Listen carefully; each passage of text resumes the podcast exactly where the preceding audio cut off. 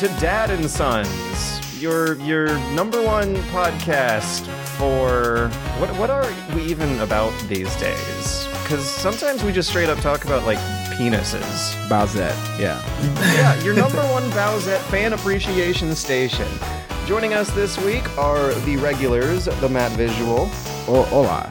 the Liam Edwards, Uh, gracias. and a special new wonderful guest, Barry Kramer. Uh, de nada.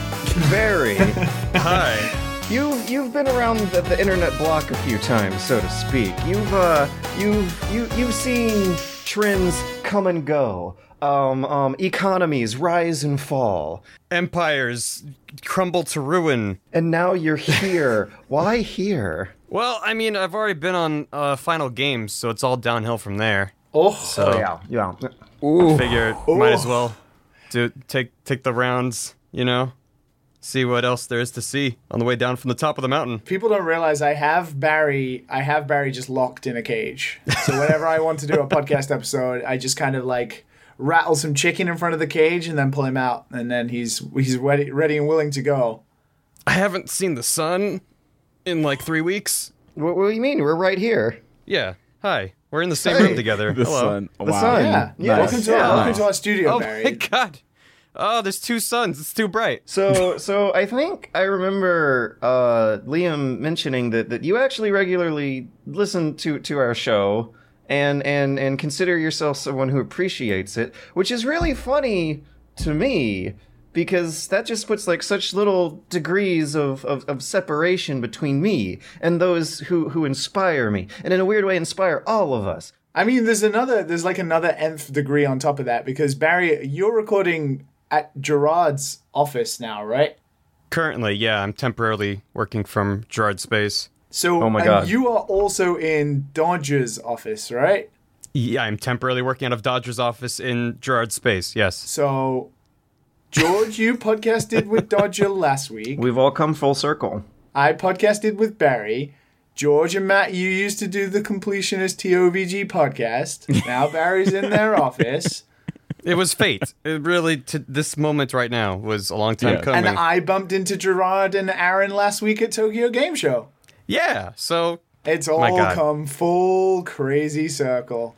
Conspiracy levels are at an all time high. I, I think what we keep discovering is that professional networking is is a very real force in in this little cottage industry of ours, mm-hmm. and it's so weird to me how how how the grumps keep coming back to intersect with me in some weird way. Like they because because they were like an inspiration of mine, kind of. I, I I started my channel in 2012, right after the Grumps launched, and um, kind of sort of wanted to, to follow up on on a, on a bend that that Egoraptor was doing with the Sequelitis series that that felt like like a hole had been left behind when when he went on to do the Grumps, and I sometimes just c- can't believe that that Arin himself and people from that circle like my stuff as well. It it it's extremely flattering to me. I, I find it very common in our cottage industry, as you so aptly put it, that we're all kind of secretly fans of each other and just embarrassed Yeah. that other people like our stuff. That seems to be pretty common. I, I remember an episode some fans linked me to of um, Arin and and Danny playing um, Breath of the Wild, and, and Arin was like, I was watching one of my favorite YouTubers, Super Bunny Hop, and he was complaining about how there's a full minute of dialogue you got to mash through to get these orbs, and Dan was just like, Eh, I got a minute, and I was like, Oh my God, what did I do? Jesus Christ, take it back. And then you check that video and you have like 90% dislike bar, and you're like, oh god, it's all No, coming no, down. It just, it just got like a nice little boost. Yeah. The real, the real thing that worried me about that video is when I met a fan in person, face to face at MomoCon, and they said, "George, great video. Just don't try to do it all in rhymes again." So, Matt, Matt, Matt, how was your day? Wait, what? For the, for the, for the normal people, how was your day? Wait, what? no, no, no, no, no. It's, it's fine. I, I was I was just listening to this this nice conversation. Have you made any Guild Wars videos Did you see any dongers? oh my god, get the fuck out of here! Oh my god. I'm- there's a there's a couple devs that listen, still listen uh, to this Wait, show. wasn't there like wasn't there a Reddit post in the Guild Wars Yeah. 2 subreddit? Like where's Yes. Matt Visual gone? and and someone posts he went to go get a real job. I mean, are they wrong? They're not wrong. There's something called health insurance that's very very useful. Yeah. Unfortunately. yeah. Speaking of, speaking of go leaving and uh, you know moving on to new pastures, Barry, how's how's your new your new ventures treating you? Oh, I, I, I, I have uh, personal health insurance instead of company health insurance. So let's talk about health insurance.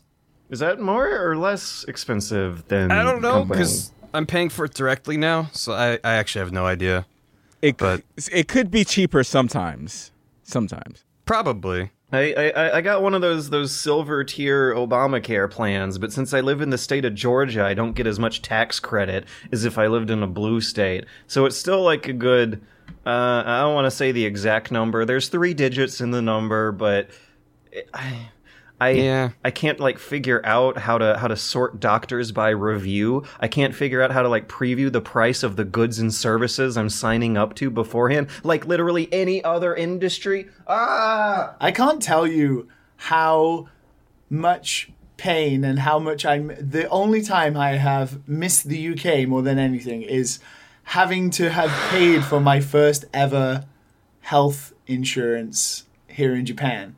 How does it work in Japan? Well, it's kind of the same as America, but you pay like a national health insurance to the government. Which is supposed to be cheaper. well, I don't know. It's still like Is it? two hundred plus dollars, but month? Uh, yeah, a month. the same. But Oh. coming from the UK, where we have a national health service where you don't pay anything, you can choose to pay for private healthcare if you want. But coming from the UK to them paying this, it hurt, man. It hurt. I, I, think I think the, the, the, the problems arise when when you get into this um, income based tax credit thing where where you you can get caught between like whatever line my state of Georgia here considers poverty versus whatever line my state of Georgia here considers enough disposable money to to spend on on healthcare consequence free. And I I'm I'm in between those two zones. Well at least I was the year I signed up for it which changed you know drastically last August. But I got to fill that out again in January and see what my new price tag is. And I expect it to be a lot higher than it was last year. Yeah, I feel you. It's it's fun. Maybe you can buy video games with the with the spare money. So, welcome, Barry. Wow. What I mean, I Welcome. think Health insurance. a podcast is called Dad and Sons. I think some fatherly, sonderly advice. Yes, you yes, know. Barry. It's true, There, there comes true. a time. You're, you're you're about to be a grown man now. Soon, you're you're about to hit 26 years old. You're gonna have to buy your own health insurance. We are gonna have to cut you off. I'm sorry, but that's just the rules. That's the lay of our land. And honestly, Mm-hmm. I've I've been looking at your work lately. You can do it. I think you can. So I'm gonna um. Mail you a, an information packet. I'm gonna include some of our like favorite snacks from back in the day too, but Mm. but it'll have some instructions to, to help you out get started on that. And Are there snacks um, in the package or just descriptions of the snacks? Descriptions of the snacks with Okay. P- with like PNG photos of them. Would they were PNGs saved as a JPEG, so they have this like awful border around them? Yeah, yeah, yeah. Like Yeah. that horrible black border. Yeah. Yeah, exactly. I, you my- know. my favorite are like the little bits of white pixels when, when someone forgets to like erase the outline around a PNG that's that's not transparent enough. Or when you think you have a transparent one, but actually it has like the black and white hexagon background at the, the and it just carries over, and you're like, ah, someone just screenshotted this transparent picture with this background. Ah, fuck them. Hmm. So Barry, hey, what have what have, what have you been up to? Are there any anecdotes you would like to share with the world here on our worldwide global popular platform, the Dad and Sons, the Bunny Hop podcast, um, the the the the best garbage cast this side of the Chattahoochee? There's something I I want to jump straight into with Barry. Barry, hey, you finished Metroid Other M. yeah. Oh my god. I just, I Why? just, I just streamed it. Well, okay, so I, I've been streaming a lot, um, and I recently purchased a FrameMeister XRGB Mini, which is basically a very fancy little box that makes it easy to more or less plug and play older consoles uh, through HDMI. Uh, so it makes it easy to capture and uh, stream stuff. So I, the only console I had on my possession uh, that's older than HDMI is the Wii, uh, which has a GameCube. Because I have a PS3, which is back compatible to PS2 and PS1. Because I got the the MGS4 bundle PS3, which is the last PS3 that had PS2 emulation in it. Oh, is that like me the, off fat, they the 60 that out. gigabyte fat one or whatever? It was, I think, 80 gigs, so it's like the Yeah. biggest hard drive and lets you have all three consoles in one. But I need to figure out how a to beast. I need to figure out how to capture that. But basically, so I was like, oh, I have my Wii. I have basically a GameCube as well in beautiful 480p. What game should I play? And I, for some reason, so I never. I've played almost every game in the Metroid series, but never, never Other M. So I, I dove down that rabbit hole, and it was bad. It was so bad. How bad is it? I finished it, and then I did the optional content Why? because I I don't I don't know because I finished the game and when the credits were rolling and people were like you're not done you're not done and I was like this is why I hate streaming because I could have just walked away and never known that there was post game content. Um, but uh, I I well I, I I beat it because I wanted to know how deep the rabbit hole went. I everyone always focuses on like, oh, this game has a terrible narrative. It destroys Samus as a character. It's super misogynistic. Uh, it's it's infantilizing towards Samus for no reason. Uh, but the game itself isn't that good either. A lot of people were saying when I started, like, oh, it's good if you just take out all the stuff that's Metroid about it. If you skip But the cutscenes, If you skip the cutscenes and and forget that you're playing a Metroid game that's supposed to have exploration, um, it's it's it's it's fine. Like the combat's fun and it's okay, but I don't know. Like it came out a couple years earlier, but Metal Gear Rising just did everything it's trying to do better in terms Wait, of how the combat works. That's like my closest analog in my brain, where the combat. It's. I mean, the, in Metroid Other M, it has this big emphasis on uh, doing these elaborate finishers where you like jump on top of someone's head with a charged up beam, and the camera swoops around. And it's all dramatic, and you blow their brains out. and, and- it's like the Z- Z- Zaibatsu moves from from Revengeance. I think it was Zandatsu. It's been a while. I think that, but yeah, it's it's kind of like those dramatic finishers, except the the chopping them up as Raiden is interactive, so it's more enjoyable than just watching the same cutscene over and over.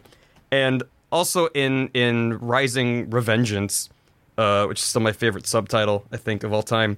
Um, Yes. you you you're constantly having to parry enemies and you have to like time it and i think you hit the attack button and like back on the analog stick whatever it is it, it has like a pretty narrow window you have to sort of learn the rhythm and the enemies have this really big tell it's a big right bright red flash that's like you should probably parry now Well, like the bright red plus sign.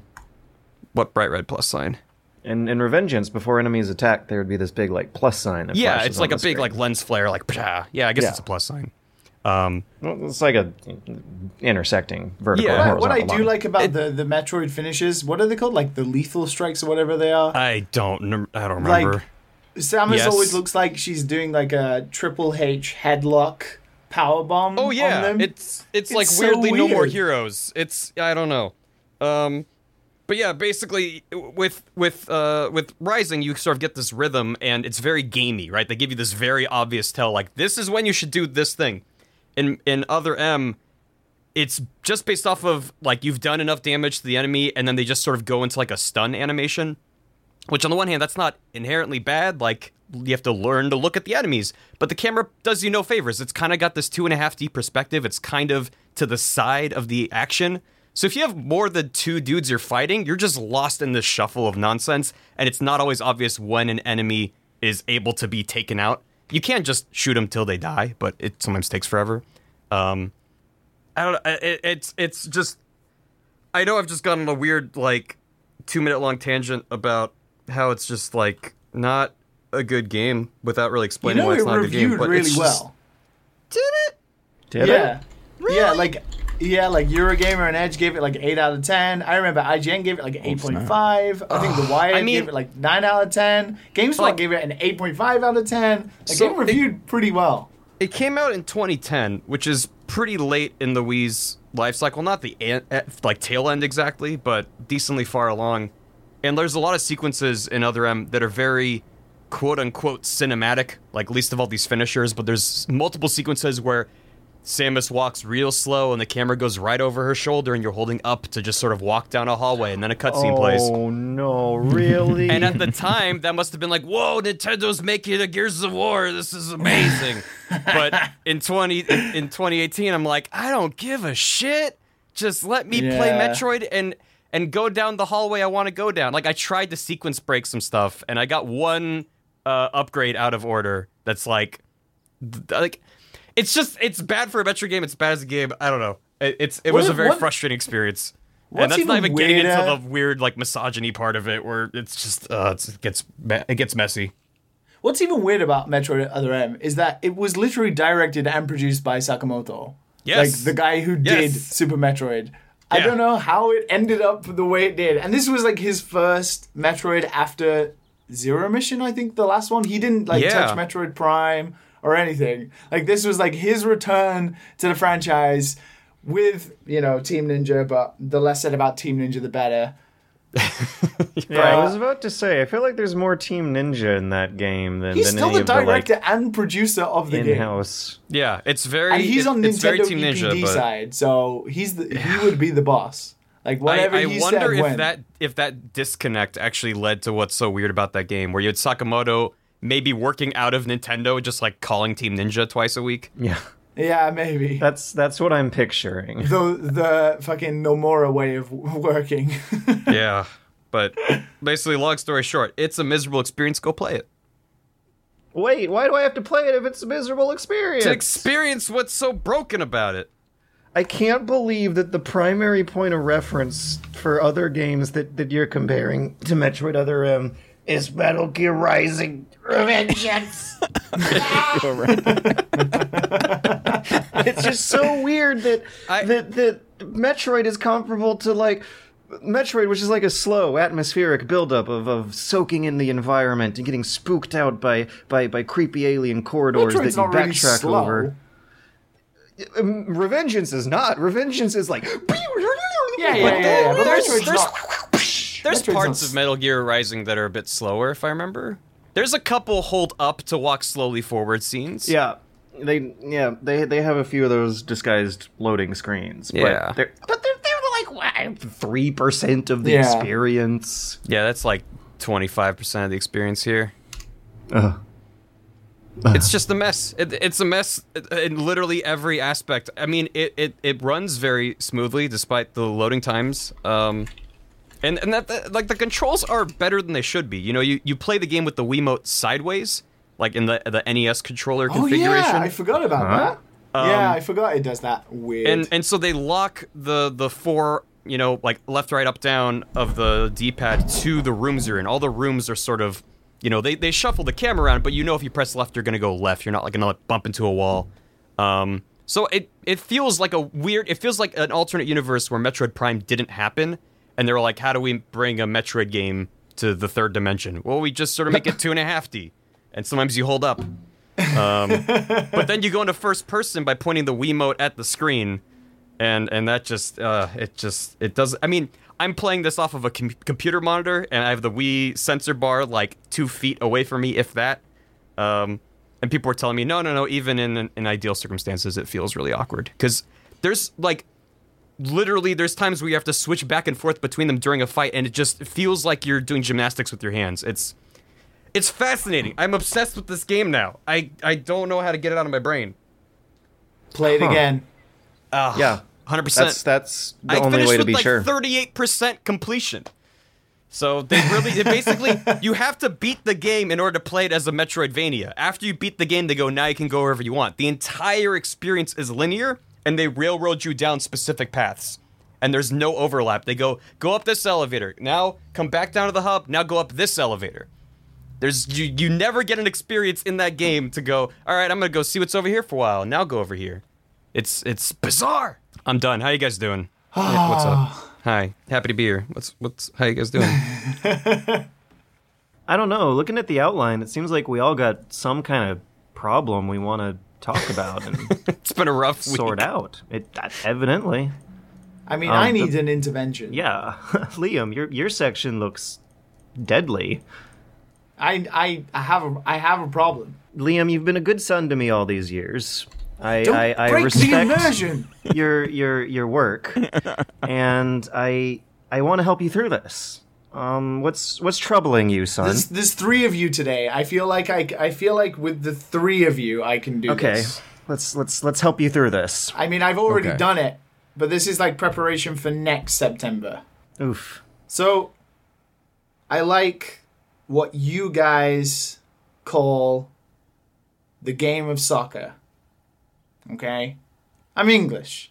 Footy? You mean soccer, right? I mean that I mean the real football, you know? The one where The you Queen's actually use football. Soccer. the one where you actually use your Use feet. your feet oh, on a Yeah, ball. you know, the one where you actually kick the ball every time to play the game, hence it's called football. Not where you run with it in your hands. What? Yeah. The Yeah, other one. Football. Yeah, the one where you carry the ball mostly. Sometimes you carry Right, it. football. Football. Yeah. yeah. Football. God, it pains me to say that. Yeah, so I like soccer. So every year when September rolls around, I do the nasty. And I Only buy, once a year. Yeah, once a year. You play you I play put- FIFA? Since, Since when? fucking like I don't know, 94. oh my god. How are you guys just learning this? I don't know. Cuz it's a I don't know. This is like Because it some is like a dark dark secret, that you know. I, I play JRPGs. Some I guilty am pleasure. The definition of a hardcore gamer, says the internet. How could I have variety in my gaming palettes? Fucking pisses me off how uh, the quote unquote hardcore gamers have such an extremely limited view of their medium. Anyways, continue. Yeah. So basically, I bought the new FIFA that came out the other day because, you know, for whatever reason, they changed the kits of the teams. I want to play with the new kit. The new uniforms, if you know what Wow. kit is. You They- weirdos. I, I did For those that don't know, uh, uniforms. It changed That the was me Googling. uniforms. it's uniform. It's called kits in football. Soccer. God damn it. All right. But I don't know if you guys Just know call this, it right? football. Billions of people call it football, and there's like a couple hundred million. They're like, no, Yeah, that's true. call it football. It's fine. So, okay, so I have a problem and I buy it every year. Uh, to be fair, I do play it. It's like my guilt game that I turn on every now and again when I'm kind of like done with playing other games, right? But there's there's something that has been like driving me crazy this week while playing it. I don't know if you guys know, but it has this mode in it called the Journey. Sounds like a campaign. Do, do you know about this? Do, do any of you know about this? No. I know we all tune out when EA are on stage at E3. I know we all mm-hmm. tune out. But this is kind of what they focus on really heavily. What makes So- it such a journey? Well, for the past three years, they've had like a story mode in a sports game. Which which I don't think I've seen. Oh, like I, NBA I haven't 2K. seen Yeah. it done elegantly. Did, did Spike Lee direct it? I- uh, so this is the weird thing, right? Because Like NBA it's 2K. essentially like an RPG. Because you Wait, what? Yeah, so yeah, yeah. So you upgrade your your your football players' stats, right? So the idea is in this, it, it started out you played as a guy called Alex Hunter, which is the most English name ever, Oh my god. and you were like then progressing to play for one of the top teams in England, so like in the top football league. And like that was the first game in in FIFA 17, and then 18 I didn't play that one because I bought the Switch version, which didn't have it because it was a watered down port. But f- fuck that. So this year I bought the PS4 one, and then I was like, it recapped on the story, and all of a sudden it had three different characters in it Are there main characters? who have- three main characters that in a Oh. GTA 5 style switch you switch between now and again. right?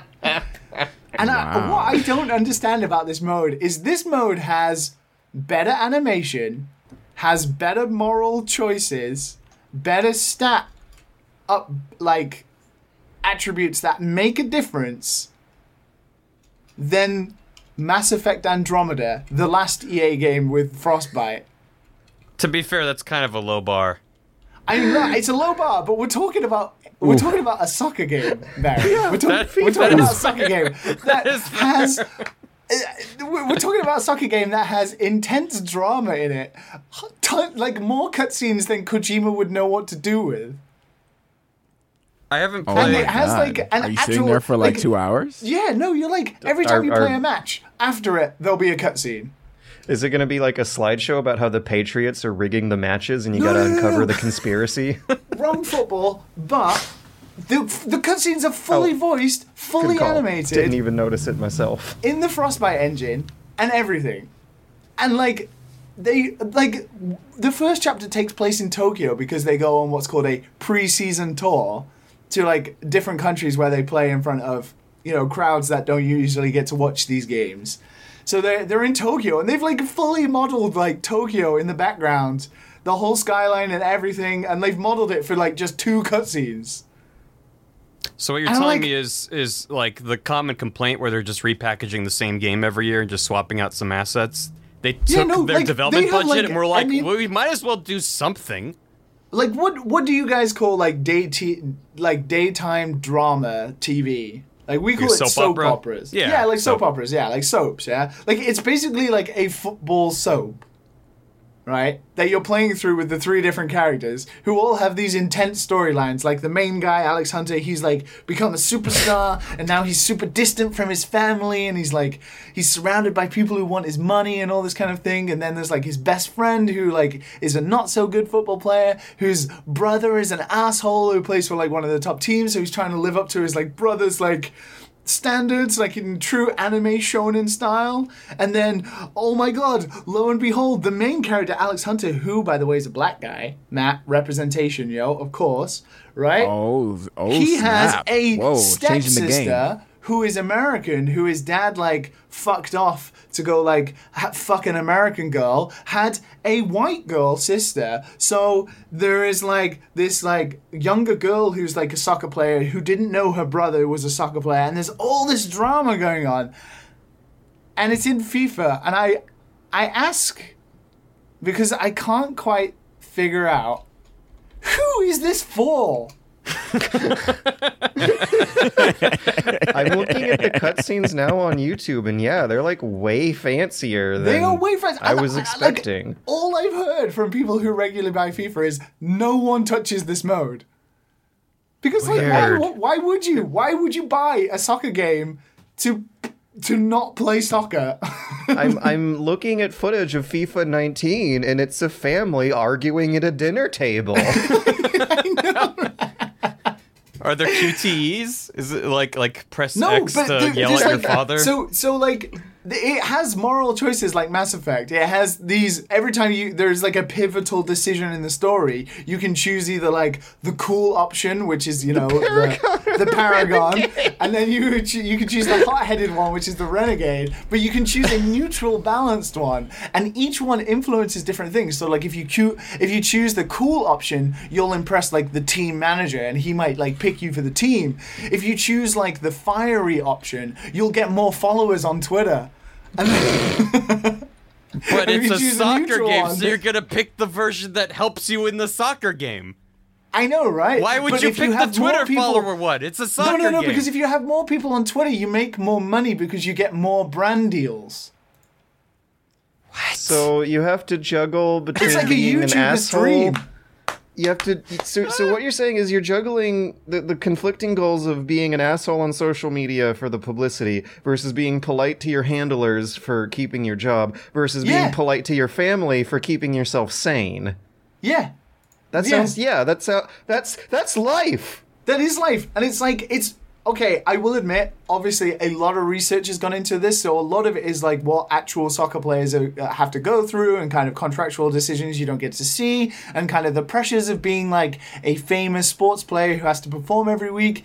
It's really intriguing from like a fan perspective, but in terms of like a game, although it's fun for me because I love wacky shit in like sports games. Like Mario Strikers is the best soccer game ever made. Like you take like a normal sport and you just fucking play with it. Turns out great. So for me, this kind of thing is weird and wonderful, but overall, like it is boring. You don't do anything really apart from play the skill games to max out your stats, and then now and again you get to play in a game. Wait, what are the skill games? Sorry, you, you, you sorry, you said that's like an RPG thing, right? Yeah, yeah, because every time you like make decisions or you do well in a match, you get like attribute points that you put into like skills that make your stats go higher. That is And then on top of that, you can do these skill games, which is like FIFA's way of teaching you how to play the game, like at a more de- in-depth level, like using the control combinations to do through passing or crossing or like calling players to make runs and stuff like that, like any other sports game. But they they hide them in like these mini games called skill games that you can like get scores at. So in in the journey, they call it training. So it's like the player turns up to training every day and you just do skill games. So you're just doing this over and over again to max like out your stats and you can get a different ranking on each. And like if you get like a really good ranking, you get picked for the first 11, you get picked in the team. But if not, then you end up as being like a substitute and you have to wait your turn. So wait, but then when you play a game, are you actually sitting on the sidelines watching a virtual game? you can do, Oh my or you can just simulate it and skip to the part where you come on. Wow. That sounds awesome. It is kind of cool when you're like, because what happens is, I will admit, one thing I do like about this is when you're playing a normal game of FIFA, you're obviously playing as all of the 11 in the team. So you change Right, you're player- swapping between who you're playing. Yeah, you're swapping between the players to rotate them. And you don't really care who has the ball or whatever, you're just like focused on where it's going to go. So there are two options in the journey where you could play as just that specific player. So then you have an AI team and you have to be in like the correct position, you have to try and get the ball and when you've got the ball, you you don't want to lose it cuz you get ranked out of 10 and you can see your score go up and down in the top corner based on the actions you're doing live in the game. Or you can play as all 11, but then your guy has like a star above his head, so you know it's him all the time. Yeah, that sounds more fun. So I play that way, and then every time I'm trying to play, I'm so pressured on like giving the ball to that specific player, even if he's not in a good position. I'm always trying to give it to him so he'll get a good Oh score. my God. But that That's- negatively affects how good I am at the game because I'm always passing Yeah. to this one person who, whether he's in the correct position or not, I'm just like, give it to God. him. That's actually really, really interesting because isn't that like kind of sort of a, a problem with like teamwork that develops in real life in real soccer teams when just one player on the team becomes some superstar? Everyone's like, oh, we better give the, the Yeah, ball yeah, yeah. to, to uh, Jordan. And it is really intriguing because all three of the characters play in the same position. How could you not think about think of a name? because I'm not good with How names. could you not think of a name? You you got Shaq, you got Kobe, you got Pippen, Pippen. like Scottie Pippen. Pippen. You don't know Scottie Pippen? Fine, okay, let's all pass our ball to, to Sir Cumble Stocks Pippin. Scottie Pippen. Mary passes to Pippin. Pippin back to Mary. Hotshot athlete superstar, um, um, Benedict Cumberbatch. I don't know. I can't come up with names on the fly like that. names are precious individual special things. You don't watch anything. you couldn't even finish My Hero Academia. You couldn't even finish that. Not one season. Why not? I got up to like eight episodes. They kind George, of started to George. feel. You did not watch three Pipe more episodes. George. You did not. I just three- saw the movie. Oh my god! There's a movie now. I gotta watch someday. Yeah, well, it's not it's not important. It's just fun. Yeah. Just like the just like the uh, anime and the manga. It, it doesn't matter, but it's fun. I have a real problem liking anime movies based on series that are ongoing because it's like you're watching a story that either doesn't exist or has no bearing on anything whatsoever, and it almost feels pointless watching it. Yeah. It as as a very casual Dragon Ball Z fan, it's always bothered me that all the movies aren't canon. Because then I'm just like, yeah. what's I the point? Yeah. that. What's the like point? the if Bro- in my Broly being childhood. obviously the biggest one. there's no stakes, or you're gonna kill everyone, and then there doesn't matter because in the show they're fine. I I just It bothered me about One Piece movies all the time. It would just be two hours of filler. It's the same thing where it's not canon. Like, yeah, like in the story they'll be sailing to a certain place, and then they'll be like, okay, well we're gonna we're gonna make that last a little longer so we can insert this movie where you know while they're sailing to a place in the actual series, they can then get stranded on this other island on their way there, and then we can have a movie on that island, and Right. it's just filler because inevitably they're gonna continue on with their journey.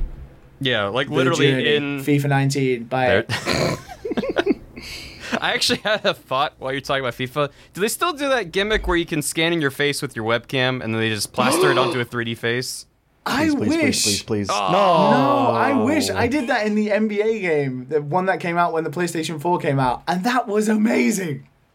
I never bought a game that used it and it actually worked well, but oh, it was the best. I ha- Yeah. I did it for the NBA. What was it? I guess when the PS4 launched, it was like 2014. So I guess it's NBA 2K14, maybe or 13. But Something that like had like a scan scan your face in, and you could use your mobile phone. Oh, Even better. So you could use your phone and then like take a picture and then send it to EA's website and it would scan it in, and it was just like me, like a six foot eight giant monstrous version of me. And, and and was the face like this weird warped pretty monster good. on the back Do you of know the what? person's head? do, do you know what? I actually I you guys talk because I think I have a picture of it on Facebook that I'm going to try and find now. Oh my god. I mean, you say you guys talk, I have a picture of it, but I'm scrolling through Google image search results of Rainbow Six Vegas face scan, and they are all monsters. Where I, I but this one was like actually pretty good from what I remember. oh Jesus Christ. oh yeah, Rainbow Six Vegas face scan gives you some good results. Yeah, yeah. Is that Did- do you Kevin see the Spacey? one- Face scan. Do you see? Does you, do you see the one that looks like a weird, Oh, There's God. one that's like actually a baby. mouth guy? Yeah, I see. Oh my the- god, I found my old it's the Star Wars. Old Republic character. That's Yeah, weird. In I- the- I think the second is my favorite though. in the second row in the middle. There's a just a baby. Someone scanned their baby. and it actually looks kind of. It's a high resolution photo. It it's like they're bald. It it looks good. And seeing a like suited Wow. up commando SWAT guy like with a baby up. face is it makes it look like an alien, like a Mass Effect alien is breaching and clearing Tom Clancy's breach hole here. Well, it's certainly Yeah, breaching 'cause and clearing obviously something. the baby's face has to be on the smaller head, but that like, the head is just too big. Oh, for did the he shove a tiny so head? it just stretches out You should have the a tiny eyes. head like the the Goombas from the Mario movie. but it has a little baby head. oh my god! It's like Deadpool with the baby hands, but he's got a baby head. Oh god! Ah. no, no. Ah. Oh, just, Who- be- who just was before it? we, just just before we switch over, I started playing a hmm. game called Timespinner that Matt I think you would enjoy. Time, Time what? Spinner. Time. Yeah, it's like a brand new Metroidvania. Very close to Meat Spinner. Let's see. They keep coming out. It's kind oh, of based. yeah. It's kind of like Chrono. Not eh, well. It's nothing like Chrono Trigger. Only in time elements. It's it's definitely though a lot like Symphony of the Night. I've seen this. I, I'm about three hours in. It's pretty good so far. It's a little bare bones in terms of like level design and stuff, but in terms of like the character and the combat, you use these like magical orbs, and you can you have one in your left hand and one in your right hand, and you can mix and match between multiple different orbs that all have different variations, and then you can get like amulets that allow you to do specific powers with the orbs and mix and match them, and then you have like little animals that follow you and do combat, and then you can also pause time. So there's like all these different elements on top of each other. Make oh, it pretty it's good. by Chucklefish. uh, it's published by Chucklefish. Yeah, I think it was a Kickstarter a couple years ago. Oh, Chuckle. Yeah. Oh, that's neat. She she froze time during a boss and actually jumped on top of the boss to like get out yeah, of the so corner. it's kind of unique because you freeze time, but you can't attack enemies while they're frozen. So it's like you use it to dodge enemy attacks, or you use it to like make bosses hit into other things, or like there'll be gaps where you can't jump, so you have to freeze, kind of like the ice beam in Metroid, and then use the enemies Hmm. as like platforms to jump across and stuff. Looks it's pretty neat. unique. It's it's good so far. I, I I'm enjoying it. What platforms it's on? PS4, PC, and PlayStation Vita. Oh, no Switch yet. Well, they're still making Vita games. Wow, people are got Kickstarter reward things to fill, haven't they? I guess that explains it. Then. I don't think it would be on there otherwise. I'm I'm intrigued. I need something to play on my Switch though, and I'm about to start Hollow Knight, and I'm wondering if I might get Metroidvania out after Ooh. Hollow Knight. But but this I looks mean, this Time looks like my seems jam. like we've spoken a lot about Metro. I mean, uh, it's not our fault that everyone just keeps releasing the same fucking type well, of genre of if game. they're good, then sure, let's keep playing them. Yeah, but compared to compared to the other ones that we've spoken about, like Chasm and stuff, this one is a lot better. Did you guys play The Messenger? The Yeah. messenger. No. Yeah. I, I Yeah. played it because uh, uh, Jirard did a completionist on it where, out of his usual format, he starts the video saying, "Buy this game and play it." Like, don't even wait till the end of the video. Just buy this game and play it. It's Did um, you did you like it? I enjoyed it a lot. It's one of my favorite games of the year. Wow. Nice. Um, it it's really. I did not enjoy it. really I went on a massive rant a couple of episodes ago about how the bosses in that game Oh, suck. it's that what's, game. what's your problem with that? Yeah. I don't want to get on this tangent too long, but I'm I'm curious.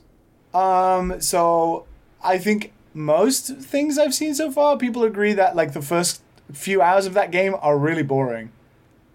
Like the level design is really, really simple, and like the good gimmicks of the game don't kick in until like a good four or five hours in. That's mostly true, but even the simple like slash a thing to get a second jump that stays interesting throughout the yeah, entire but my problem with that is they don't use it enough. There's no like platforming challenge. They only use it as like an optional thing. There's a couple For- times it's semi-required, Yeah, but I would see, you're- you're, agree reaching, with you there. though, Barry. You're yeah, reaching. You know no, what I, I, mean, I agree. though. They could have used it more. It was still. I'm like, yes, I'll take more the messenger. That's how I'm treating that nitpick. Yeah, and you then know? um, I felt like the bosses sucked. yeah, yeah. The bosses they, they- sucks. They, They- largely did. There's a couple fun See, ones. thank but- you, thank you. Someone else who agrees with me. So many Yeah. YouTube comments were like, "Fuck you, the bosses are fine. it's You a just suck." I'm like, no. game, but No, they- I they overall. Thought it was very fun. It it it's the it's I I streamed the messenger as well, and I had this really weird experience where it, and seeing screenshots and even watching Jirard's video on it, it looks really like indie pixel art generic. Like it doesn't look very unique or interesting. But once you get Looks your like hands Ninja on it, yeah, it I does. Would, but I it would doesn't say when it kicks all into like, like the the the 16-bit stuff, it looks really nice. But I think even before then, the 8 bit stuff, it, it kind of strikes a Shovel Knight balance where it's like better than Yeah. any 8 bit hardware could ever do. Um, but I think the soundtrack really carries it. The soundtrack is so good. The soundtrack is pretty bitchin'. Okay, we're, we agree on that front. Okay, I don't want you to repeat what you've said in an earlier podcast. It's okay because I'm now sending you all the photo of me scanned into Uh, the basketball. Nice mustache. That actually looks really good. That Is that what you used to look like? yeah, because that doesn't. I mean, compare it to my like Discord uh, photo. This is a more Yeah, where's handsome the- where's the man here. mustache? Whoa, whoa, whoa, whoa, whoa, whoa. a very classy, aristocratic mustache. I mean, to be fair, for that mustache, 2014 technology of scanning my face in, I mean, that, that, that, that's, that does not look like a photo plastered onto a 3D model. That looks like a 3D model. yeah. That's impressive to me. It it looks like a beautiful, handsome gentleman. Yeah, Wow. I'd let him be my Yeah. dad or my son. Hmm. I can't tell if I'm being insulted or complimented. Don't worry about it. I know what it is from you, Matt. It looks effective. so so speaking of you, Matt, Oh, me. Uh, yeah, you've you've been quiet. What have you been up to? I uh hmm, mm, well a, a little bit of last week, but but I did. I, I'll touch on it briefly. Um, What are you gonna briefly I played, touch? Um, He's going to touch on the fact that he's You know, a giant nerd. don't judge me. Don't judge me. Wait, wait, no, no, not that. Don't judge me too much. But but I I, I dipped my toe into some Maple uh, Story oh. too. Oh, you, you didn't. That's even worse. I don't know what's worse, like bringing out your ponykin role-playing character, or bringing up the fact that you're dipping your toe into Maple Story. Maple Story 2. Maple Story is it 2003? It came. No, this is new. I don't. They came out don't with a new know. Matt, how do you get there though? like, what did you possibly see that made we- you want to go? Do you know what? That's for me.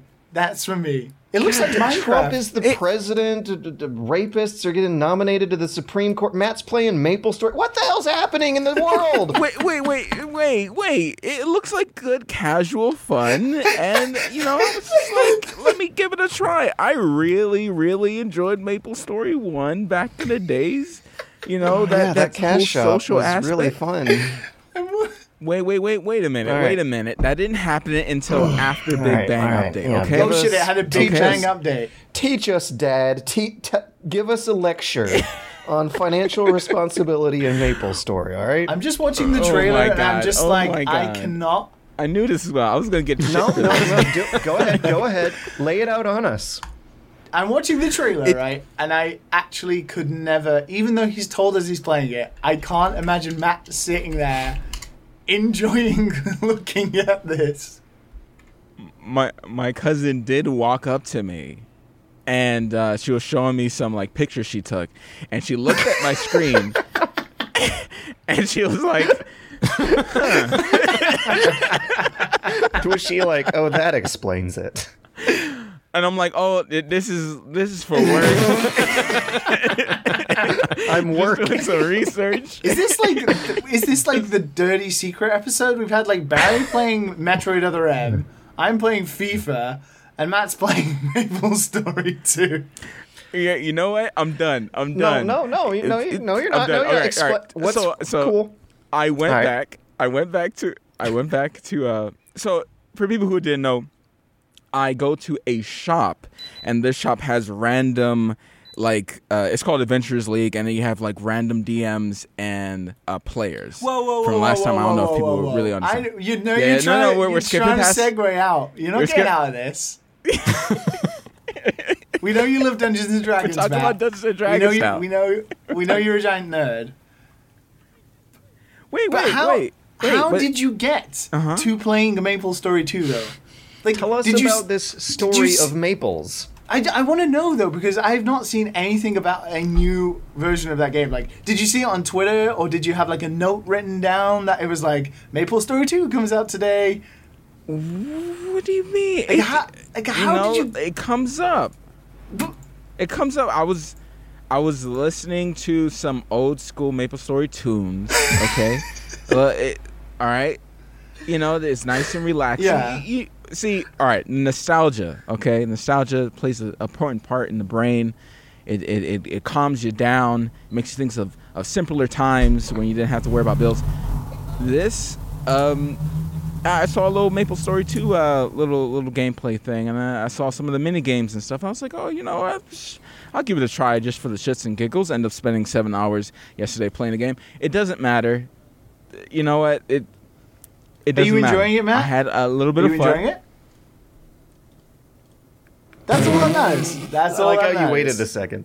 That's I, all I, that I, matters. I've been looking up Maple Story 2 stuff, and I have two things to share. One of which is an article from uh, late June. Maple Story 2 is getting a Battle Royale mode. Oh, Uh, my Mush God. King Royale. Uh, releasing internationally, etc., etc. Uh, also, I wanted to share the Wikipedia page because someone gave up halfway when they were making it. Um, it, it, it has a plot section, but there's nothing in it. Does that mean there's no plot? I don't know, but There, there, there's, there's a Whoa, whoa, whole whoa. It's not even out has yet. October scenes. 10th, 2018. How are you in there Oh yet, my Matt? Have God, you got like you're right. connections on the inside? Matt. No, Are you playing on the Korean I, I might have. I I I, I might have uh, bought and found this. pack. okay. Truly a, a confessional episode. How much was it? it was only twenty five bucks, man. That's like that's like a a A decent meal. Founders you know edition was twenty five dollars.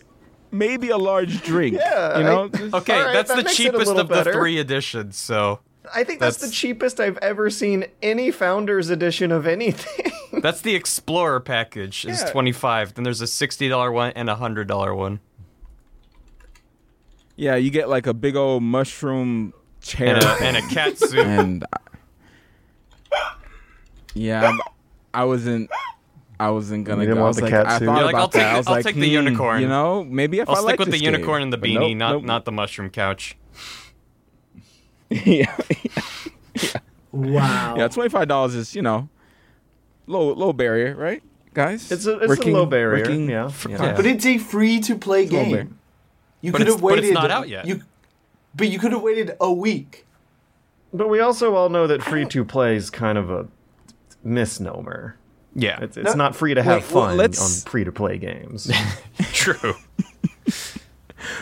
Look, I'm ho- I'm hoping. I haven't seen any crazy things yet. Okay, you know what? Maybe I've seen one crazy thing. Okay, um, other than their premium servers having some ridiculous buffs, like more XP, five percent running and mount speed, like really ridiculous stuff. The only other, the only thing that really stands out to be like a little bit like it has me worried is that when I get onto a mount, it says, "Do you want to pay to not be attacked by other creatures Oh. for seven days?" and I thought that was the weirdest microtransaction I've ever did you buy seen. it? I was just like, "What?" yeah, fuck Oh, that. oh, oh! So there is a line. I have limits. So there is a line. I have. There is a line. Okay, there is a line. there is a line, and that that is definitely the line where I just don't don't want to cry. I played it for the podcast. Okay, Sure. I played this for the Sure. podcast. Cool. Mhm. I believe you. I believe. Then you why too. do you want to change the topic? Oh no, because because uh, Dungeons and Dragons, and and you guys have like a an important announcement about Dungeons and Wait, Dragons. what? don't Do we? Wait, we, We- we do? Wait, I will say, I We will do? say, we haven't made any decisions yet, but we are thinking of approaching this quite seriously and making something out of it. So, Whoa, whoa, Whoa, whoa, whoa, whoa. I, I was saying all that. I was talking about. I- I- I- we don't want to, we don't want to, we don't want to make any promises we can't keep, right? Start it over. Now we just gotta cut all this shit out now. I will say though, speaking of, we've had a lot of emails, uh, way more than we thought, about people who are trying to apply as if for a job position as our DM. That makes me a little nervous. and people have sent like their their history and their resumes and their DM experience to us, and we are incredibly grateful. We will at some point check that out through Matt's betting because he's the only one who knows anything. and I don't even know that much. I, this is like my my second time going in, now, to be fair, I played more than that, but that was a long time ago. That was a long time ago. though. so it's like a different edition. Yeah, I think it was third. No, I can't remember. I can't Dude, remember. dude. Barry, do you play Dungeons and Dragons? Uh, I have played it a couple times. I don't think Are I've you ever. a good DM? I've never DM'd. I would not be a good, Good, DM. you're hired. All right. a, a thousand people send in their emails. I'm like, ah, god damn it. Yeah. Sign okay. here. You got it. You're in a room. Uh, exits are north. That's there's one exit. I don't know how he got in here, but there's only one exit. Check, but You, you find a sword of unyielding pain in your buttocks. I pick it up. George is dead. Roll for initiative. Roll for initiative. pay respects. I roll two. Does that mean I pay respect? Uh, yeah, yeah, it's sure, but not well. You kind of stumble over your words, and and George comes back to life long enough to just kind of give you a glare, and then Spook Liam. See, now you're just making it sound so so Yeah. terrible. It, it, Dungeons and Dragons is is a, is a It is, magical. it is. I'm- um, with a, with an experienced DM who knows how to tell a story and get their players excited. Yeah. like like you you you get in and you kind of just lose yourself in it and you don't you don't really think that there's a there's a person actually guiding you through a freaking game Right. I'm, I'm, I'm, I'm telling you, man. I'm telling you, it's, it's, it's fun. It's good de- uh, decompression. You know what I'm saying? No. Yeah, Yeah, I mean, it I'm- just I'm kind of out. There's jealous. Paperwork. love It's like doing taxes. That- oh my god. George- Oh my god. Are we going? We going to do this again? We going to do you this again? asked me. You asked me if I enjoyed it, and I answered the question. You- you- are you going to also say that the, the computer can do all this? Yes. Right? Did George play it? Li- listen, listen. I have played Dungeons and Dragons. For some reason, I don't Listen. believe your experience was what Dungeons and Dragons is meant to be. Yeah, probably not. I haven't done it with a good DM. I don't think. Fuck the sod the You guy who did did it with it some like then. boring, boring like DM, Ah. like You mean boring. my best No, friend in college? Probably, probably. To be fair, let's think about who you were friends with in college. Uh, really cool dudes. I bet. Are you a rad enough, dude? Are you a rad enough dude to play Dungeons and Dragons with George? Not most people are. so speaking of being radical and George, um, yeah. I think I've gotten to a point where I'd I'd almost rather play games with the VR headset on. Do it. Why not? George, the Do it. only reason, the only way you can is if you play Astrobot.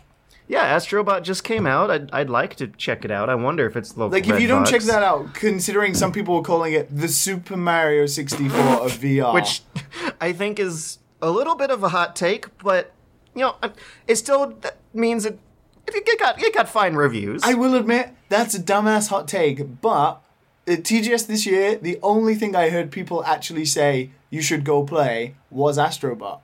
Yeah, and I, I I do want to. I'm looking forward to that. Um, I mean, right now, Like, the reviews came out for it yesterday, and they were.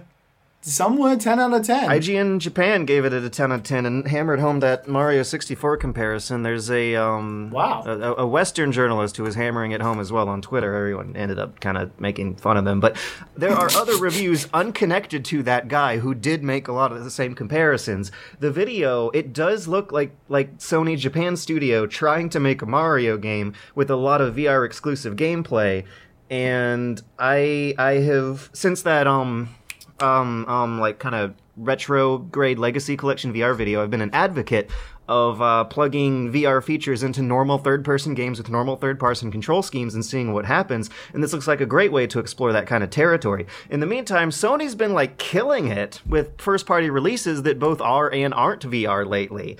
And Astrobot is like really I, I think the second big hit since Firewall, and um, that that CEO's lineup of of like high quality, polished first party VR titles. Uh, Firewall actually just got patched for its matchmaking system. It moves a lot lot faster now, as of like I don't know two days ago. Um, there's something from my review that's already been obsoleted by one of those patches, and I still can't believe how easy it is to get lost in there for hours at a time now when VR first launched like games were just like 1 to 2 hour long experiences that just just just dribbled out and and, and went away and, and really failed to impress people on a on an interactive level that, More that, proofs that- of concept than fleshed out experiences.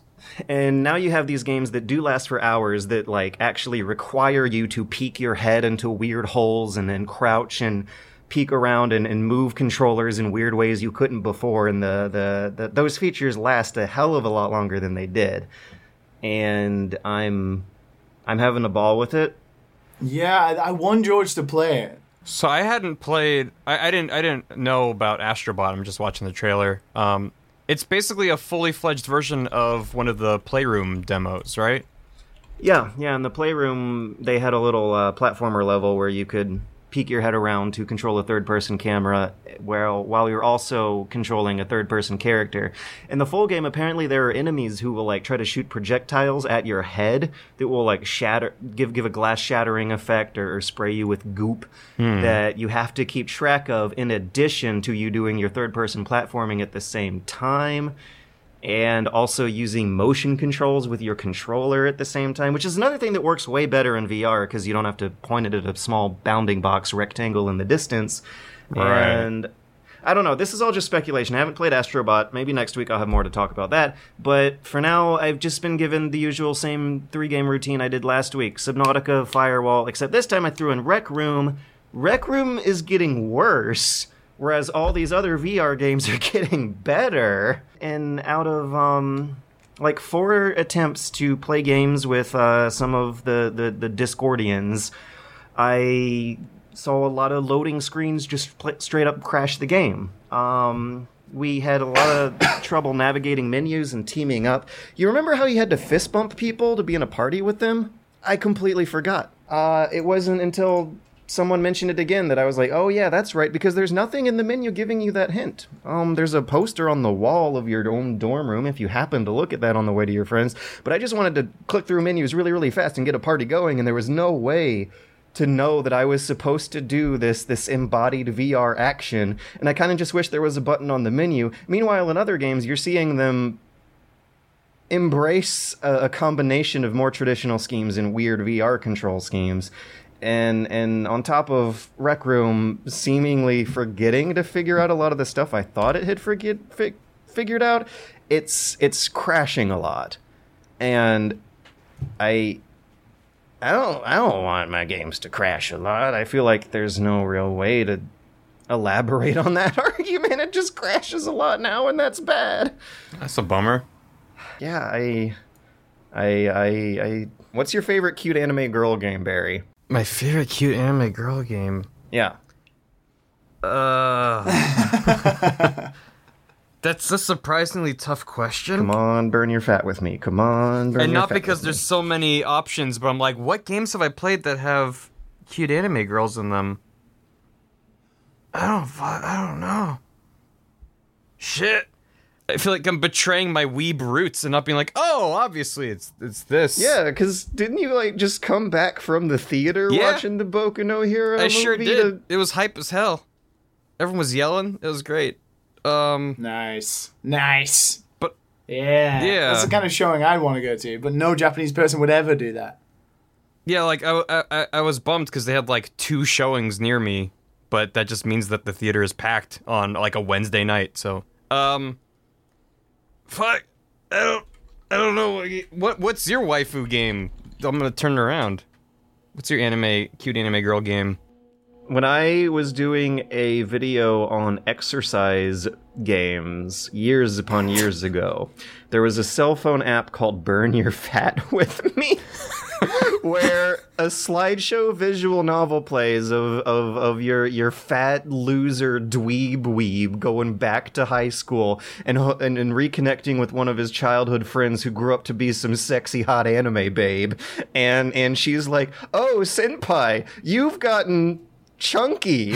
And so what you do is you set your phone on your knees and do sit-ups. And every time you do a sit-up, you're supposed to tap your phone that zooms in and out a picture of this anime girl. and it's that's that's that's my favorite. Nice. I can't Holy believe I had an answer for that. Holy crap! Has there been a Wii Fit trainer Peachette? I don't know why I'm saying this out loud when I know the answer is yes. Oh. I hear keyboards. Yeah, I'm I'm, I'm, I'm having a little, little search. Barry's gonna do to our Discord what I did last week. Hang on, hang on. Wait, guys, I, I think. Oh no, I have a delivery at the door. We better take a break. これは証明だ僕にも世界を救えるってねロストベルトそれは行き止まりの人類史氷に閉ざされた獣たちの国 方向とどろく東土の地で新たな戦いののろしが上がるフェイトグランドオーダーコスモス・イン・ザ・ロストベルト永久東土帝国アナスタシア重国の工場 Hello and and welcome back um to to the Dad and Sons uh, uh the VR Maple Story Dads and Dragons cast. Dads and Dragons, I like it. I like it. Is it is it going to be Dungeons and Dadgens or should it be Dads and Dragons? Oh my or- god, Dad's Dungeons. Dadgens and Dungeons? Dadgens and Sunsons. yeah. There's so many Well, we got Dad's. Uh, we got, we've already got Dad Den, so I mean, we don't want to. so many possibilities. we don't want people getting too many bad ideas about the dungeons that we keep. We already keep Barry in a cage. Right. We got we got a few news stories to talk about. Then we got some uh, special Barry questions for our special Barry guest. But before we get into any of that, we are going to touch on a topic that we did not get around to last week because um, last week there were all the lewds we we had to talk about instead. Wow. Um, Sony's getting into the set-top box PlayStation Classic game. They are following up on Nintendo's strategy of releasing little plug-and-play consoles for their NES and um, Super Famicom systems. Now there's going to be a PlayStation Classic that looks like a little PlayStation that has an HDMI port. I, I'm pretty. I, I think these are like proprietary controllers. You have to re-buy your old PlayStation controllers. I don't think will fit in those tiny little portholes.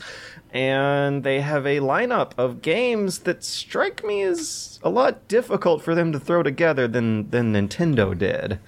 An incomplete lineup, right? Yeah, there's only what five games so far announced. Out of 20 or something? Yeah, It says they're coming preloaded with 20 classic titles, including fan favorites such as Final Fantasy VII. Who'd have thunk it? Oh. Jumping Flash. Oh, yeah, okay. okay. Uh, Ridge Racer. Ridge Racer. Yeah, the, the PlayStation Classic, the must-have on everyone's Hey, it's, everyone's it's collection. Type Four. It's like it's not Ridge Racer. It's Ridge Racer Type Four, which is actually a good You got game. you got Tekken 3 and Wild Arms. Tekken fine, Wild Arms great. Final Yeah. Fantasy 7, thank you. Actually, they went the extra mile for that one. Um, Jumping Flash and Ridge Racer, like yeah, okay, they kind of fit the brand. Not as well remembered as some of the others on this list, but since PlayStation's strategy involves so much more involves fostering so many more third-party relationships than what they're developing in-house, it's probably a lot harder to get a lot of the classic games that people really do remember from the PlayStation on here. Like Metal Gear Solid is not on the list. I, Um, I highly doubt it's going to come out without Metal Gear on it.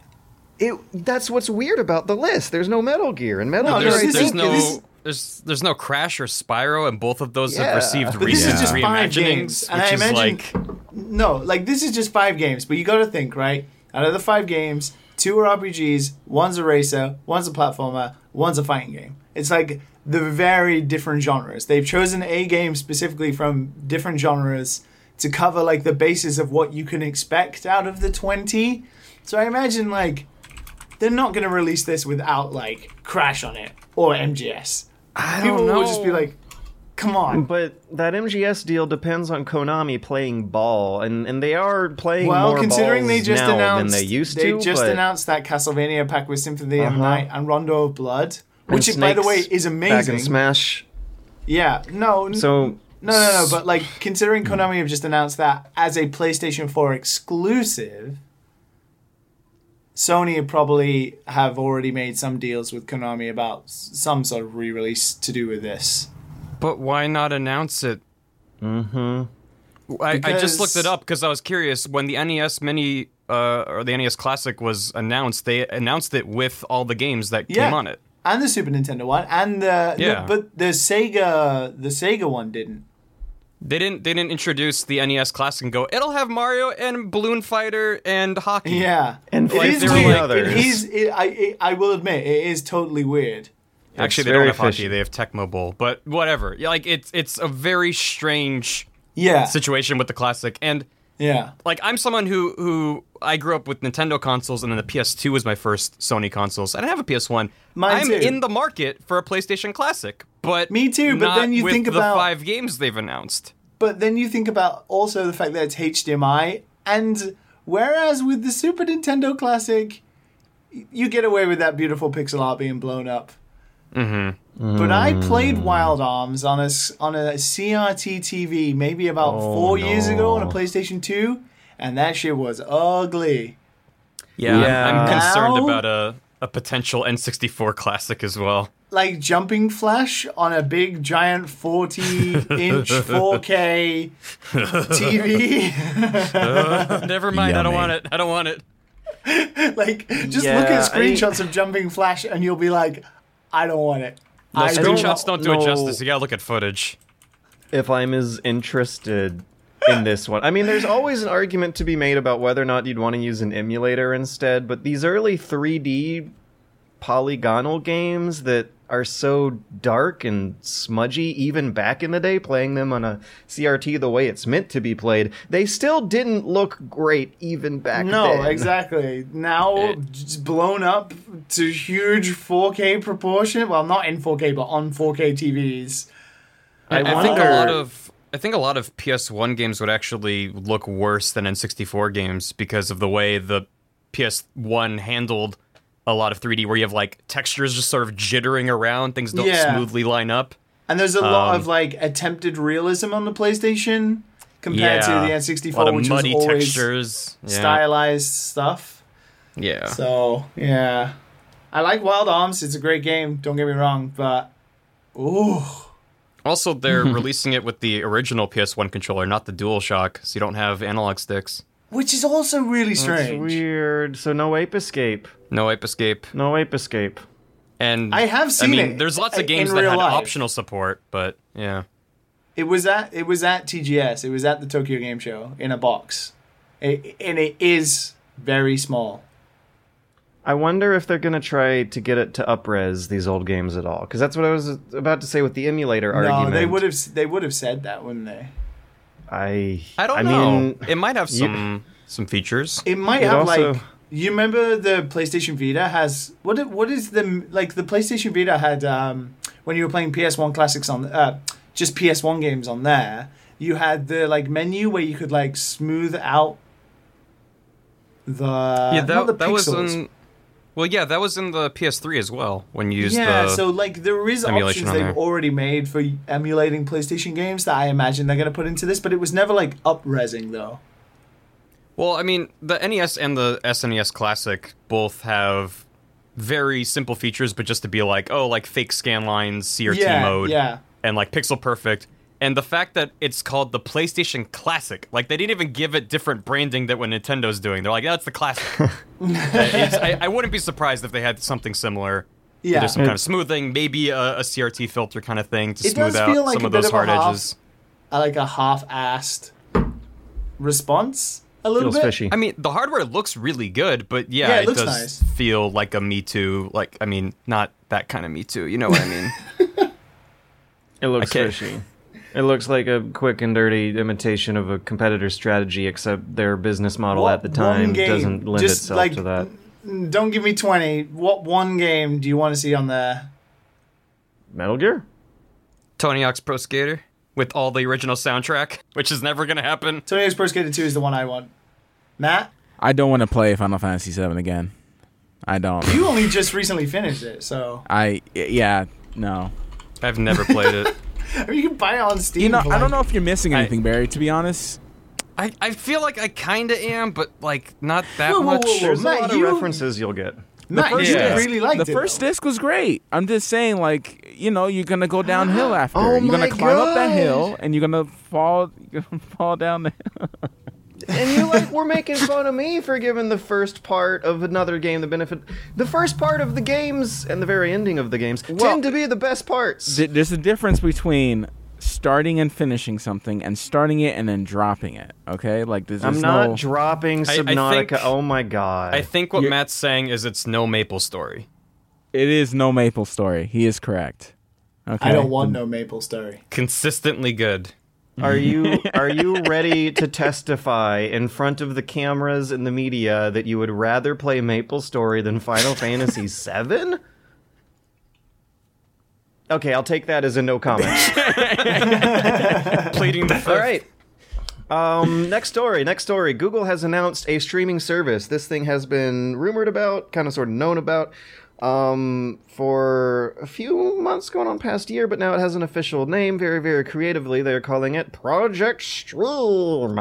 Um, Project Stream is going to be a streaming service that streams games into a Chrome window. Their first title is going to be Assassin's Creed Odyssey. They are actually launching this into a closed beta testing program on Friday. I have put in my application and crossed my fingers because streaming is something that terrifies me that I can't like look away from, like a like a train wreck.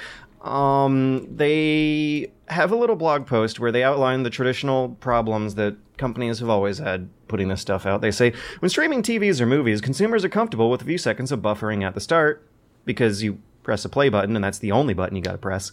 But streaming high quality games requires latency measured in milliseconds with no graphic degradation. And then they don't really follow up on how they plan to solve those problems that have greatly troubled many streaming services in the past, while once you scroll down on their video trailer of, of Assassin's Creed Odyssey running at quote unquote 1080p 60 FPS, again with no word on what graphic settings they're pushing it down to to maintain that over a stream, there's like a lot of comments thinking they're like innovating and breaking new ground here when this is a very, very uh, uh, uh, risky, rocky strategy that has failed previous companies before. Google might have the the the the. They they got storage space, but man, I've been using Google Docs a lot lately, and, and shit's slow and laggy and and does weird things when I try to download stuff. Apparently, I have better luck zipping files up. Completely different project than Project Stream, but I still don't have much faith that without without faster internet connections in, in their three primary continental markets of, of America, Asia, and Europe, it's not gonna play great.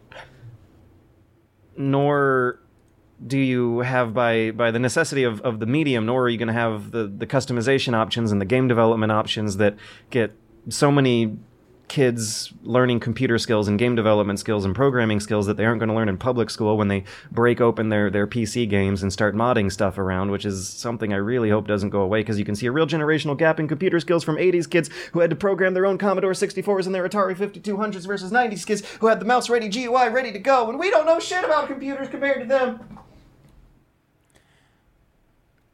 And George is gone. Um, I'd like to submit my application for new dad son. yeah, Take, Accepted. take George spot. Can you No, I mean, I- podcasts? Uh, sure. Okay. Why not? How hard could it be? You're the new uncle. our, Dad and son and uncle.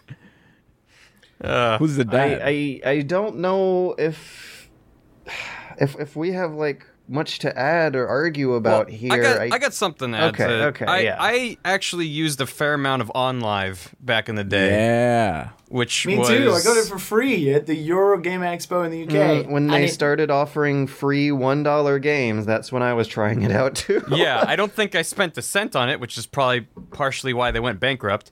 Uh, but they you you had like free trials of almost every game, if not every game, where Yeah. you could just or maybe like I think It it was, like, a what was rotating. Like you could play it for free for 30 minutes uh, or yeah, something. but you would just like click a button and there it is. You don't have to install anything. And at I the mean- time, my only computer was a really crappy 2008 MacBook, which had trouble running Minecraft. So to play Fear 2 at highest settings on that was a miracle. And yeah, every now and then the picture would kind of get a little artifacty, but it was really good. And that was in like 2010, maybe. I had it and I lived in the UK and it never worked. really. Wow. It never worked. It, it never worked. Not one time it worked. And even now in 28 in 2018, I tried the Resident Evil 7 streaming service on the Oh, Switch only in Japan. only in mm-hmm. Japan, and that does not work either. Liam, how much was that, if you don't mind me asking? Uh, I think I was, pl- I was, I didn't buy it. I was trying it on a friend's Switch. Uh, he was like showing it me. It, it just does not work. I think it's like twenty bucks. That's too much. But it just doesn't work. You're buying a broken product. Like that's my problem with stuff like this. Which means it should be extremely cheap, and and that's where I want to see stream going. It should be a service that you, like a subscription service that you sign up to, and you get a free month to try to make sure it works. Cheap one, Right. Or Instead not of. I mean, buying, buying the game and being like, oh, I can't even play this. thing is, demos have gone the way of of the um, middleman economy because financial research showed that they cause game developers to actually lose money. The rental market has gone the way of the manufacturing sector because um, Netflix more or less uh, shoved them out of the business. Now you, you can rent games at Redbox, but their selection is not the same. The scale of operations like like GameFly are just not on the same level of, of the mass mainstream continent wide stores Blockbuster had going. And those are two holes in the market that I feel need to be filled for customers to really feel confident about the purchases they're about to be making for video games. And that's what I would want to see streaming substitute for is like a demoing or rental service. I I don't like the idea at all of paying anywhere above 35, I want to say for God, a no. license to a stream game that's going to go away that's that when the servers eventually when the service eventually closed down Even like digital games that you buy are I, connected. d- I don't want to have to pause my 18 porn torrents to to open up a new browser window to play 18, my get those numbers That up. 101 tabs of Bowsette open. right hmm. right I, I don't think we're the market for this though. I don't think we're the demographic they're seeking. if I, they I do think, demos and trials I'm into it though Oh yeah, I'm I'm I'm down to try it the same way I was down to try OnLive, but I think it's as you were saying, it's it's really good for us as like a demo kind of thing. Be like, oh, I want to try out Assassin's Creed Odyssey. Sure, I'll see what it's about.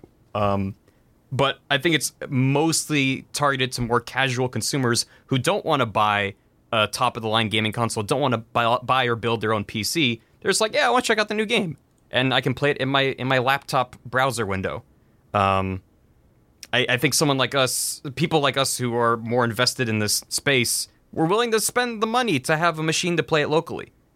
And I, I, I think like that Doesn't was it what I loved about actively- OnLive at the at the time was like I didn't have a gaming PC. I didn't have a gaming PC until very recently, actually. Right. Um, so it was great to be able to try these games. I would have bought them if I had more disposable income at the time, maybe. But as just being able to try that technology and see if it, if it worked or not was novel in its own right. So it's very interesting. I agree. I don't want this to become the way people play games, but Yeah, I because think doesn't it it, does. actively just That's a make dystopia the game worse? Yeah. yeah I think is it- an inferior option It is an inferior option. There will never Even- be zero percent latency. The game even feel if the technology always was gonna Be perfect. bad. Agreed. Even if the technology was perfected and there was no artifacting, it was basically the same as playing it locally with just a little bit more extra input lag. It's still not ideal. Um, but that's why I don't think it's for us. But if it does something to make gaming more accessible, I'm for it.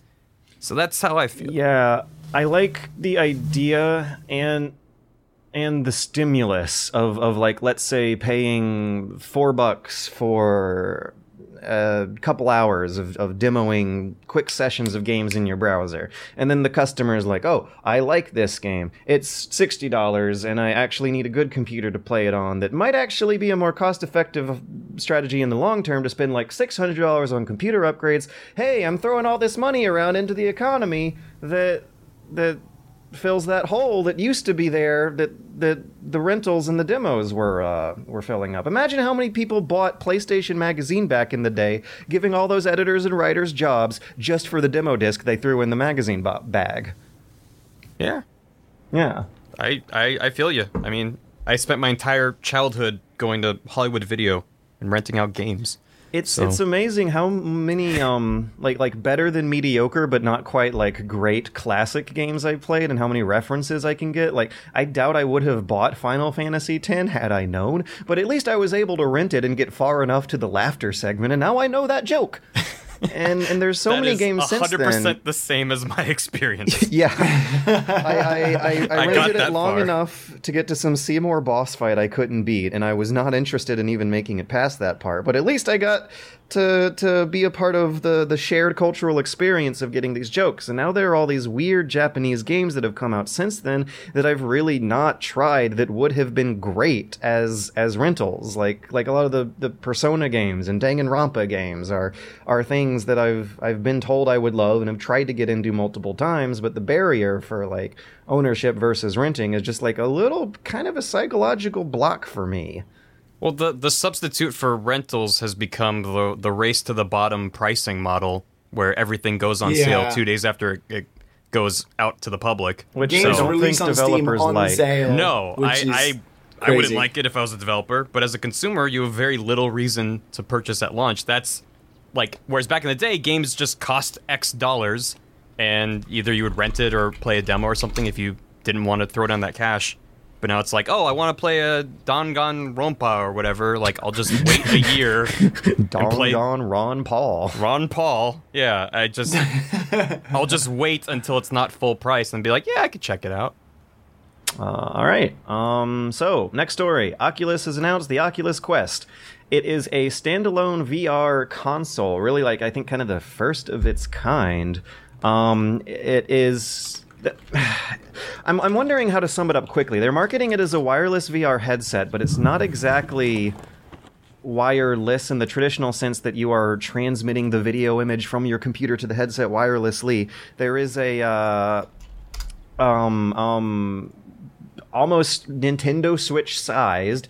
Uh, uh, Carmack is claiming it's on par with the Nintendo Switch's hardware specs. Cell phone sized, mobile sized graphics processor in the headset itself that's rendering the graphics that are coming into the headset. So, sure, it's wireless. Probably not the kind of wireless VR a lot of us were hoping for, but this um, thing is going to be launching with a $400 price tag with a lot of the current must play VR titles, stuff like Superhot, Moss, and Robo Recall. Uh, and I have seen at least people in my Discord channel say that it looks like a more attractive entry level VR option than buying one for their computers because this would cut out the necessity of upgrading their computers for VR. But at the same time, you're still kind of facing that console conundrum of, of worrying about it going obsolete really fast. I still think $400 is a lot to ask for from from normal working class people. Agreed, but it does come with two controllers, which is nice. I don't think Yeah. the newer Vive does, or This I could is be like what that. I would be interested in buying. Really? Okay. See, see now we're making some ground. Because I it. have, All right. you know, I have a laptop. It's it's fine for playing, you know, mediocre games on it and stuff like that. Whereas something like this that takes away needing all of that, lowering that barrier of entry without worrying Yeah. whether it's going to work or not. $400 though? Yeah, but that's the same as buying a PlayStation VR. It's Yeah. it's a it's a console. You'd be buying a console, I think. Yeah, well that that's why it's kind of okay. And what? How much was the the Go? The Uh, goal was think it- 200? Okay. 250 somewhere in there. I mean, is it so inaccurate to think of it as its own console? I think that's what they're trying to bill it as. I think that's I- what they're trying yeah. to do. Yeah, Yeah, It's like not the being first ever VR it, console, though. isn't it? which which I I I would welcome and embrace. I guess I just feel more confident if it was from a brand we know and trust, like PlayStation. Do what's we wrong- know if the Quest lets you put any game on it, or is it locked to their marketplace? I don't even think there's any word right now on whether or not it'll It- interface with the PC. Oh oh oh. It might be it might be locked because the regular one is kind of locked, sort of. The regular So Rift is everything locked? might be on um, using their uh, Oculus Home software. Yeah, you got to use Revive to play Steam games on it. because I haven't that, played. Is that actually how it works, man? No, no, no, no. Oculus, you can just you can just use uh, Steam VR and it just works. Okay. When you want to play Oculus games, you have to use Revive to play uh, Oculus games on your Vive. Uh, That's the other way around. Yeah, I haven't used an Oculus since like DevKit 2. So And- back Yeah, then you me were just too. downloading random zip files and seeing what would happen when you ran it. As- so it's very The roller coaster demo. That one. Yeah. as as much as I prefer PC gaming as my primary platform, honestly, shit like that is what turned what I think turned me ultimately off from getting one of the PC headsets. Is is this too walled open? garden? It's kind of like the Wild Oh, West. gotcha. It is kind of like the Wild West, and it was for a real long time. Just people making shit that was like, like good tech demos of what you could potentially do with it. Whereas Yeah. you know, with games like Astrobot and uh, Firewall, and games that are made from studios that Sony are putting their faith and money into, you are seeing like a not a standard develop, but definitely like a oh, you just can't like download some random file and it might work or it might not, which Yeah, makes it feel yeah. like you don't really own a product, you own like an experimental piece of technology. Whereas with the PSVR, you know what you're getting. You're getting like something that works, that You you, can can, pop plug in into your disc PlayStation, get the like Batman game and stuff like that, and Star just Wars. immediately start. Mhm. Yeah, No, you got licenses. You got Yeah. high quality. You've got stuff that's of- purposely being built for the PlayStation VR headset, whereas you have everyone else sort of just experimenting with the technology and being like, well, you know, what can we do from here? What can we make? Uh, and uh, then re- release on the Vive or the Oculus or both. Um, you know, Well, I think Oculus is trying to take it from that Wild West world and be like, nope, now it's a confined thing. You Having enter their- our bubble and you get an platform? experience. yeah. having their own platform means that they can be like a first party publisher and they can give to other studios like the guys who made like Beat Saber and stuff like that and be like, hey, please make a game specifically for our, you know, our quest. Uh, you know, it has to run on this. Like, here's all the specs. Like, this is the limitations you have. Make it so it automatically runs without people having to fuck with it. You know, make a good game with this money, and then it'll make people want to buy our thing above everyone else. So I just looked it up while you mentioned it. I, I typed in Google Beat Saber Oculus Quest because I don't think they made any official announcements, but there is a tweet on the Beat Saber Twitter account that uh, responds to a fan who asked, "Super excited about the Quest, but where's the Beat Saber launch title announcement?" They just replied with three winks. um, Beat Saber Yeah, is fucking Beat great. Saber. So Yeah. Beat Saber and Super Hot are supposedly. I have not yet played Sup- Beat, Beat Saber, Saber but is Super also Hot did coming to sell me. PlayStation VR. So It is, and but thank God Super Hot's there because like Super Hot is, in my opinion, like like Super Hot was VR's Mario 64 moment. Super Hot was when it like clicked in my head, and I was like, oh my God, you can do Yeah. a lot with this. I've All only that played sweat. the I've only played the the plebeian two dimensional looking at a box version of Super hmm. Hot. It's a totally different game. yeah. Moving your, Totally your different. body to move time is It is the better is game. different from moving And buttons. it on was a a good game yeah. when when I played it. So It was It a makes good you feel anyway. like John yeah. Wick. Yeah. Both both are great, but it it's funny how fundamentally different plugging the same uh, uh, rules into a different control scheme makes it play. But yeah, yeah I mean, Oh. I, I don't own any VR headset, so like I'm potentially some in the market. solidarity. Well, yeah, like I, Finally. even though I, I built a pretty decently beefy PC uh, last year, uh, I, I I might end up getting something like a Quest. The idea that I mean the the fact that it's wireless is a big It's the best thing. and it's not Yeah. it's and the fact that it's localized means there's not any extra like that's what scared me about wireless Vive add-ons and stuff. Is it's like well it mm-hmm. wasn't meant to be wireless, so that has me scared. But if it's all literally strapped to your head it doesn't need wires. It's not like you're introducing a wireless component to it. It just doesn't require any. And I Um, think like true wireless video data transfer is still quite a few years away. Making a wireless version of the HTC Vive is is a kind of real cutting edge concept right now. Oh, Something everyone ex- wants it probably exists and It will does in exist. laboratories, but Yeah. not in like the No. developer studios. I don't know. I they would- have they I- have add-ons for that. Yeah, they've, They've been they've had released add-ons stuff. for that. Yeah. Yeah. Yeah. My friends But friends I feel one. like it's like I would also do the same with Quest because for uh, for as much as I would like to think I would like to experiment stuff like that, I don't I can't do what George does and like fuck around for hours trying to get a game to work. I would just lose all interest. I just want it to work No, I love immediately.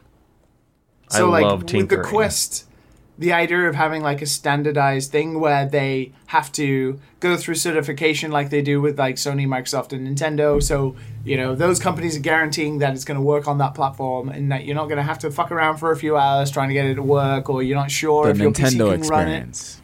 Mm-hmm. Yeah. like the more streamlined console experience. I don't want to say console experience. I just mean like like it's a product. You're buying a product that you know will a work. completed, Not a polished product. Yeah, Yeah. not like a Hoover that you have to put together and it might clean your house. I mean, and it I might be the best Hoover ever, but Not having to think about cords being in your way Yeah. is uh, is going to be something. Mm-hmm. It, it'll actually feel a little different. I, It I will, want to 'cause you're feel super hot without a wire. Yeah, you're, You feel you're kinda already conscious of the wire Yeah. and moving Yeah. around the wire, mm-hmm. especially when you play like when we were playing a um, a rec room. You know, you, you've gotten so accustomed to it, so when you don't have the wire, you can fall back if you want to. You, you can move your arms. also you in know, my tiny Japanese apartment, it'll actually oh, work. oh yeah, yeah. Instead of having to move around the whole setup. There's a market for this thing. I just worry if, about the $400 price tag and the, you know, lack of Oculus being a name we know and trust over over decades of experience. and that there will probably be a Quest 2 like a year later or a year and a half I'm later. worried about the specs, yeah, because Yeah. Or a even Vive even something version. on on the Switch level is going to have to push games hard to render two of those frames and do the processing. and it's Let's like be 100% 1440p. honest. Let's be 100% honest with that gear, that VentureBeat article. It's never going to compete with the Nintendo Switch. It's I don't think. I think John Carmack chose his words very poorly. It's not designed Yeah. to compete with the Switch's market. I, I don't even know.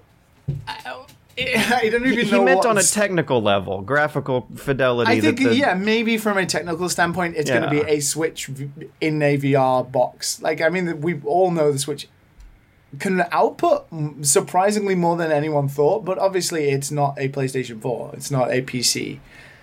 and um, PlayStation 4 is still like some shitty looking VR games. Yeah, And, exactly. it's, a, and it's so, a much lower resolution screen than Yeah, So so don't- getting the Quest to Quest run has. some pretty intensive stuff at a high resolution is going to have to require some too. pretty pretty good technology. But it seems like they at least are, are gauging that there's market interest in a standalone VR console at a $400 price tag, it seems. And I think that's might be what will be more important in the long run. Maybe this thing won't succeed, but their next stab at tapping that market might. they're kind of figuring I out think John what they Carmack just need. wants to yeah. do what he wants. All right, uh, let's move on to the final section. We are going to submit some fan questions that are purely from Twitter this time. Given the special nature of our special guest, I have selected three responses from 21 responses that I believe are, are going to be pretty pre- pretty fun to uh, hear him him tackle here. Let's Uh, do it. Barry, are you ready? Yeah. Hell yeah. Herman C wants Hi, you to explain the Grumps appeal to people outside of the Grumps YouTube sphere. How do you explain it to someone who doesn't Um, get it? No, no, Hi, no, no, no, Don't don't explain that because that's kind of simple. Explain how you explained what your job was to Oh people God. at parties. It's awful. It's it's it's literally like people when people ask you what you do and it's like, okay, how much time you got? Because there's no easy answer. I mean, even now that I'm I'm mostly streaming, I'm still like I make videos on the internet, and people are like, okay, and I'm like usually about video games, and they're like, okay, and then their eyes glaze over, and they're like, how do you make money? That's that's that's where every conversation ends up. Is just like, well, how do you pay your bills? And like, oh, there's ad revenue, and uh, just becomes Oh, a they, whole oh, thing. they say, oh, like Ninja. Yeah, yeah, no, they have no idea who Ninja is. Um, it's just like, oh, you mean like sometimes I watch my my my TV show on YouTube. I'm like, yeah, kind of. Your TV show? on Yeah. YouTube? Oh no! Who did I- you have I- to call it a TV show? I to? watch I watch uh, clips of of Jay Leno on the YouTube. I don't know. lots lots of I mean at this point a lot of my extended family have just kind of stopped asking and they're like he just does stuff. It's fine. You generate wealth. I just yeah, apparently. Um, I mean, I, I, it's like okay, so I, I left Grumps almost a year ago, which is kind of insane. Um, A year ago, yeah, it was late December of last holy year. fucking shit! The Where time has has flied. Oh my god. We are It just a rocketing scary into the year. grave That's messed collectively. me up a little bit. Yep, same. Um, I mean, the way I always uh, kind of broke it down for people who weren't aware is it's like, well, it's it's it's kind of it's easier to explain to a younger generation because the the point of comparison is always it's like when you were younger and you had a bunch of friends over and you're all playing a game together and hanging out and shooting the shit. It's basically that Yeah. experience, but kind of virtually, and you can never talk. You're just hearing other people shoot the shit, uh, which I think has made it easier to explain versus a singular Let's Play, which is just watching one person, which is a little bit. It's like one more step removed from that personal experience a lot of people have had. But for someone that didn't grow up playing games, it's a really weird conversation. And uh, Yeah. I don't know. It's like you just have to watch a clip of them being funny, and either they get it or they don't. That's that's really all. it's like either you are in the the audience for this or you're not. There's a very clear divide. I You, think. you ever um, put on the clip to to see if they would laugh, and then they don't laugh, and it's a little awkward? I don't know if I ever actually did show a clip. I mean, like to friends, I would, People, like peers, but to like, you know, my great uncle, no, I'm not. Because it's like literally, I would hit play and be like, "This fucking piece of shit," and I'll be like, "Yeah, they swear a lot." So, but yeah, yeah. Because uh, Nice. I remember uh, uh, my cousin asked like, you know, what do you? What's the pod? You, you do a podcast? And I was like, yeah. You know, like what is it about? And I'm like, uh. And Bow's what, what's the name? Dad and son? and, and it just confused her more. Ew, oh my Yeah. god. Oh, yeah. Yeah, I would, I would get that. The, uh, they'd be like, game grumps. I'm like, yeah, like it's video games and you're grumpy. And they're like, okay, just. Oh yeah, yeah. No, you kind of want to separate yourself from from a different kind of being grumpy about video games sort of sort of channel. You know. Yeah. Ooh. I also can't imagine you being very grumpy, Barry. I, they're never grumpy. No one's grumpy. That no one's that grumpy on Game Grumps. It's, it's it's it's like elated enjoyment and complete compressed rage. Those are the, the emotions. That's it, not really it, it grumpy. strikes me as like exasperation. Yeah, more yeah, than like that's- like being grumpy by default. but you get Yeah. the alliteration. You get the GG yeah, yeah, game it's grumps. Magic. good title. Yeah. Um. Okay. Uh, Inflatable Cat asks, "Can you tell us about your college experience and how game design has impacted the way you view games?" How game design has impacted. Well, yeah. So I I I went to NYU. I was born and born and raised in Los Angeles, and I went to New York for college because I didn't know what I was doing. I was like, I just want to go live somewhere else, at least that. Yeah. And um, it took me two years of bouncing around between different programs and even colleges within New York University uh, before I wound up in Gallatin, which is the School of Individualized Study, which is a very hipster way of saying it's hipster school. Uh, uh, and you make your own major.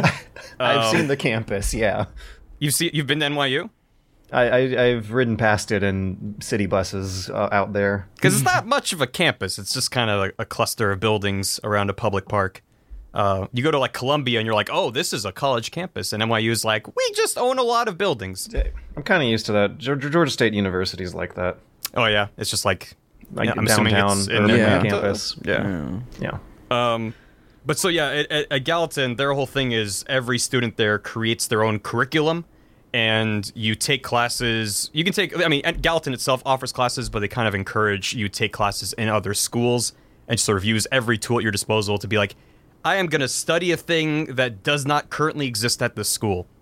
And then before you graduate, you have a two hour conversation called your colloquium with faculty members of your choosing, where you basically argue your case. And you're like, this is what I spent years doing. Please let me graduate. And they give you a, a pass or a fail. It's really weird, but I got a lot out of it. It, it really rewards you the more you sort of care about your education. And up until that point, I was like, I don't know. I'm taking math because I'm supposed to. I'm taking So English because I'm supposed to. How has playing games changed? Do you notice a lot more tricks that you didn't before, and, and do you want to notice those tricks, or would you rather them stay magical and unknown? Well, yeah, I mean, like as a kid, I think like a lot of people, games were this magical black box that you just couldn't fathom how these exist. Like, you look at a movie and you're like, I don't know how they made those special effects, but I shot a home movie with my friends. I get the idea, I get the mechanics behind this. Uh, but a game, it's like, how does this become a thing? Um, and the the more I learned about games, I mean, again, I, I took a lot of classes at M- NYU's Game Center, which uh, was just starting while I was there. Now it's a much more fleshed out program with like majors and minors and a master's system, a master's degree, master system, um, and uh, but yeah, I, I, I their focus, at least at the time, was much more on design and theory rather than actually making games. There were game design courses, but they were very much focused on pen and paper, um, just like rapid iteration, just learning principles of game design. Not we're going to spend three weeks bug testing. They're like, we want you designing stuff and figuring out how these things work. Um, so that became my background of just looking at like systems and how changing this thing over here affects things over here and how these things interact. And again, I want to stress that this was only my life for like a year and a half of my college experience. I didn't spend four years doing this. It took me a while to, to kind of land uh, where I did. Um, but yeah, like uh, from that point on, I, I think I definitely kind of tuned my brain a little bit where I can still usually turn my brain off if I'm like, you know what, I don't want to really worry too much. Like like the new God of War came out earlier this year. I was like, I'm just gonna sit down and play God of War, and I I just tur- really, I really struggle with that. I was I some it depends on the game, but a lot of times I can sort of turn it off, and then it's once I put down the controller, then that part kind of kicks back on. I'm like, Yeah, okay, now now I need to process that experience. I can't walk away and just be like, it was good. Like my brain's just kind of looking at things like that now. Um, and I have a lot of friends yeah, that it's so feel the hard same way. while I'm playing to just be like, let's think about this later. Let's think about the problems and the stuff you would change later. Let's let's just play the game first, and then we can. I, I think Yeah. the, the the more frustrated I am, the more I'm likely to be like, okay, why do I hate this so much? What is cause? What is the the focal point of this anger? But if I'm like like I really enjoyed uh, God of Norse, as I kind of want to call it, because God Dad of, of War's- War. Dad of War, boy. Um, I really enjoyed it. So it, it was it wasn't that, that's just a recent example, but um, I, I don't know. I, to me, it enriches my experience playing games. I think for a lot of people, they want to retain that illusion of this is just a magical thing that appeared. But I really like thinking about games as these living pieces of art that you poke and they poke back.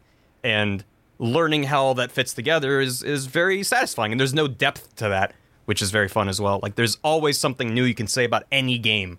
Um, but I don't know. I don't know if that answers your question. But I, I looked at games a lot, and I had really smart people tell me about games, and now I look at games and go, maybe I can try to say something smart. Um, Aaron R asks Barry, "What's the one thing you learned while working for the Grumps?" Which I guess like implies what's the one uh, most important thing you learned while working for the Grumps. What's the most important thing I learned? Um, that's that's tough. Uh, I mean, I was there for f- like five years. It's a lot, a lot of things learned. I mean, I learned a lot of skills. Um, and I think I, I, I had a really bizarre trial by fire where my first significant job out of college ended up propelling me into this public stage.